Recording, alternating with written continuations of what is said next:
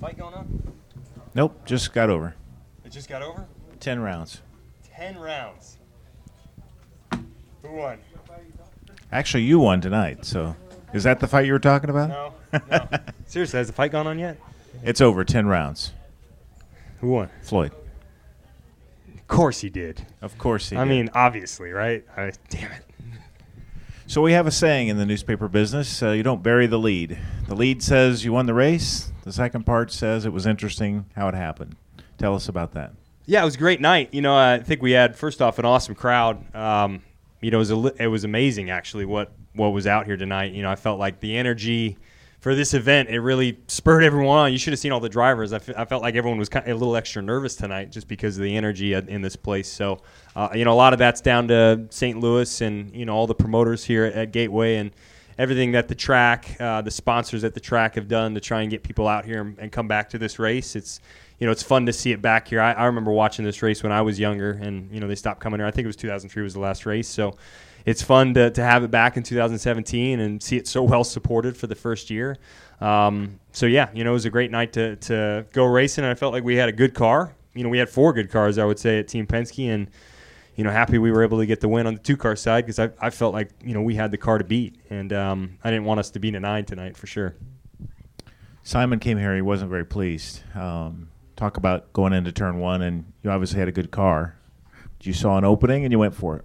Yeah, I mean Simon gave me a lane to work with, so um, you know I, I had a good tow on him and put my car in, inside in the, the opening, and you know got about halfway alongside of him, and you know one thing I didn't want to do was was touch him too hard, but you know I think if I would have stayed too far left, I would have jumped the curb, and that would have taken both of us out. So I tried to move over a little bit, or, or get Simon to move over a little once we were getting into the opening of the corner, and uh, you know we both had to slow up, and fortunately um, you know worked out really well for us on the two car side, and you know, Pagenaud, he didn't he didn't get up into the wall or anything like that. So I would say it worked out okay for him too.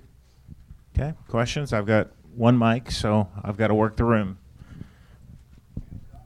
Uh, Simon, if I calculated correctly, two five or two six, you made your last pit stop.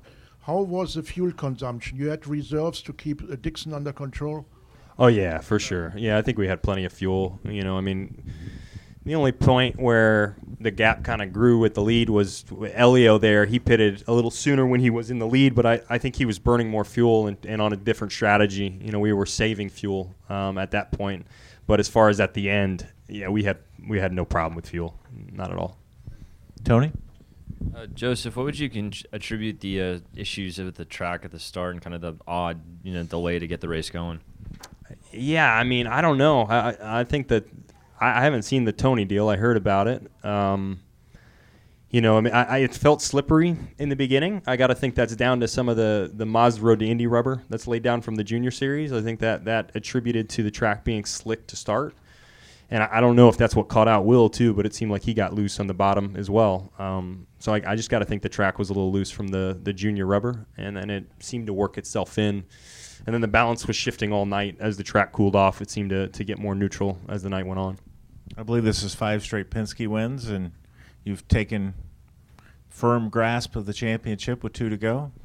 Yeah, I don't know. You know if it's, I don't know if it's firm. It's never firm with Sonoma with the amount of points you got there. So it's going to be difficult. I think we're going to, you know, regardless of how Watkins Glen goes, I think it's going to come down to Sonoma and who does the best job there. Um, that's just the way this championship works with the way the format is right now. Um, but we certainly have a, a good position. You know, I, I, would say for us, we feel good about our position, and you know, you really can't not feel good about it. I think we have a good lead. Um, we're in the lead, and and that's always better in my opinion than chasing. So we've got to make sure we look after everything in, in Watkins Glen, and then we really got to prioritize Sonoma and have a have a phenomenal race there. Bruce. Elio's spotter said the nature of this track leads to not an act of desperation, but that's the only chance you really had to make the pass. Is that how you saw it? Are you speaking of the legendary Rick Mears? That's uh, if no one knows, that's Elio's spotter. Um, but uh, uh, yeah, I didn't, you know, I didn't really talk to Rick much about it before the race. Um, you know, just because the weekend was so such a tight schedule.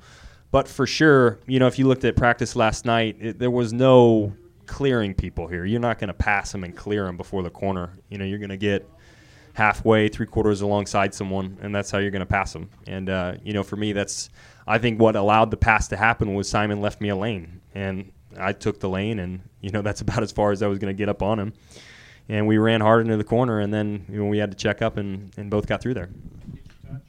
Yeah, we did. T- I actually did see a replay, and we did touch. I think I, I moved over on him one time, um, but that was right as the corner was closing, and I didn't want to jump the curb because if I would have stayed full left, I think I would have jumped the curb, and I was kind of hoping he'd open the door a little bit more once I was alongside of him, and he just he didn't open it any further, and you know, I feel like if I didn't move him just a touch, uh, if I jumped the curb, we both would have been in the wall. So, you know, if anything, I think that was a good thing. Did you learn that from Brad or Joey? I don't know where I, I it was kind of just in the moment. I honestly thought Simon was gonna was gonna lift and move over once I was there, and he didn't. So then it was a matter of trying to sort it out when we were getting in the corner. I only remember two other trying moments in the race. One, Elio got you on a pit stop uh, for the lead. The other one, I think you and Kanaan had a little dicing going on. Was maybe on the backstretch. Do you remember that? Uh, not with, not with Kanaan. No, um, I don't remember that. I Okay. definitely. I think the key ones were Will at the start. You know how we raced into turn one. Pit stops were a big deal. You know our box was a little bit tight tonight, and uh, I think we had a, I had a lot of wheel spin for sure. So I probably didn't help our case trying to have fast stops. Um, so those were always kind of an issue for us. And then, uh, you know, if anything, it was just managing lap traffic. You know, I feel like when Elio was behind me trying to get past Chilton and Marco and some of the other guys at times was was kind of a deciding moment. Was you know if we're not going to be good in traffic, then we're not going to be able to keep Elio behind us. Yeah. You also did a three wide to start the to start on the parade lap. That'd be pretty cool. Yeah, it was really cool. I kind of I felt like I heard the crowd, you know, reacting to it. To be honest, from inside the car when we were going by, and I obviously that's a, a tribute to to what we do at Indianapolis uh, during the month of May for the for the 500. So, you know, I think it was cool that track wanted to do that. Yeah, this is obviously a very close market to Indianapolis, and I feel like we had a lot of Indianapolis fans out here. Um, so it was fun to do that, and and you know, kind of show our roots from the Indy 500, and you know, uh, spread the love a little bit here in Gateway too. Do you think the finish saved the show? Because before that, it was looking like a Penske parade. Well, you know, I think people like seeing passes for the lead, especially when it comes down to the end of the race. So I got to think they enjoyed that. You know, I don't know the rest of the race. I didn't see it from, you know, I didn't I didn't see it from inside the car. So uh, I hope it was a good show. You know, there was some fuel savings going on, which never helps. But um, I felt like we were able to pass somewhat and get by lap traffic. So I I hope that that put on somewhat of a show for people. Simon was saying before when he was asked about that move that he said he lost trust in, in, in his teammate there, and he was unfortunate about that. But he said he lost trust and respect. So I was wondering, how do you approach him when you're going to see him next? Just because he is frustrated, obviously. I'll approach him the same. You know, I mean, he knows we're racing. He knows we're going to race in the future. We're going to race for many years. So this isn't the first time we'll battle. I'm sure. Um, you know, hopefully he knows next time. It's getting a little tight in the corner. They give me a little more room. Uh, but uh, you know, it's. I, think he's a, he's one of the world class drivers that you race against. So that's what made that work. You know, you can I can trust him. You know, to not lose the race car and to, to hold his own into the corner, and that's really what made the move work. You know, any other guy you know, he might not have had the ability to make it work, and, and Simon has, you know, that and even more. So he's one of the best drivers in the world to, to go head to head with. What did Roger think of something like that? I know he likes when you guys kind of get after each other, compete. He said, I think he said the last 40 laps, he just let you guys kind of go. What did he think? For sure. You know, I mean, Roger, that's the, the, that's the great thing about Team Penske. They let us race. You know, they, they want to make sure that we secure a victory for the team with one of the cars. And uh, I think he's happy that we were able to win a race, win the, win the race tonight with one of our cars. You know, if it's not me, it needs to be Simon. It needs to be Elio or Will.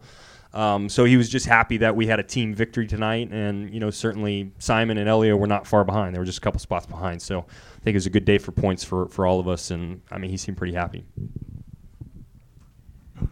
Um, Josef, in that situation where you did pass Simon, you have this long straightaway. Do you think he knew you were coming? I mean, can you actually see that? Because it seems like it happened so fast that the spotter can't really tell him. Maybe maybe he can, but I'm just wondering if maybe he wasn't expecting it. I, I think if you look at his car positioning, he was definitely expecting it. You know, I'd be surprised if, if he was putting his car there with not expecting me. So yeah, I mean, he for sure saw me and was expecting it. He knew I was having runs at him lap after lap and, and setting it up. So he was prepared for it. And um, you know, if anything, I was surprised that he left me a lane. You know, if you you can leave me a lane, I'm going to take it. And uh, especially in that situation where you know, we were leading most of the laps and we were in position to win the race, and we lose out on a pit stop exchange. He's got to know I'm going to try and get back by him because that's not the way we want to w- lose the race. And uh, so, yeah, you know, I, for sure, I, I'm sure he knew I was coming. Going back to the start of the race, uh, you drove it in pretty deep on the high lane there. Were you trying to set the tone and try to get the lead early on? Uh, was that premeditated at all? Uh, I felt like I was actually in a better position. You know, Will was kind of pinched down to the bottom, and so I left him the bottom lane and I took the second lane. And generally on the start, I feel like you can do that. You have more of an advantage to take the second lane at the start. Deeper into the race, when marbles build, even when they sweep, it's it's a lot dirtier and difficult to do. So I just tried to stay on the second lane and you know keep as much throttle as I could, and it seemed to be enough to to clear him. So that I don't know if it was premeditated, but it is, sort of just was my strategy. Thanks a lot, Josef. We'll see you next week. in Great. Thank you, guys. Glen.